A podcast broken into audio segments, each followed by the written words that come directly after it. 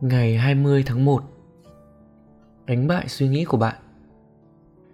Các nguyên tắc của bạn không thể bị dập tắt, trừ khi bạn dập tắt những suy nghĩ nuôi nấng chúng, để chúng có thể liên tục trong sức mạnh của bạn để thống trị trở thành một cái mới và luôn có khả năng để sống dậy một lần nữa.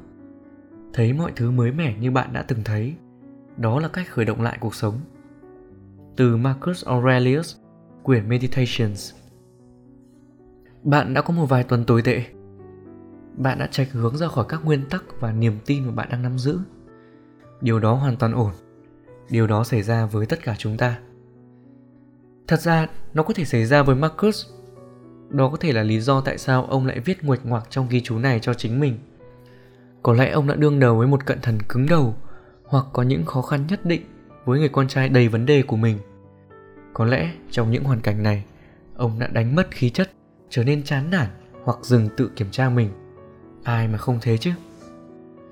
Nhưng một sự nhắc nhở ở đây là cho dù chuyện gì xảy ra, cho dù bạn đã thất vọng như thế nào với những cư xử của mình trong quá khứ, những nguyên tắc đó, bản thân chúng không thay đổi. Bạn có thể trở lại và ôm lấy những nguyên tắc đó bất cứ lúc nào.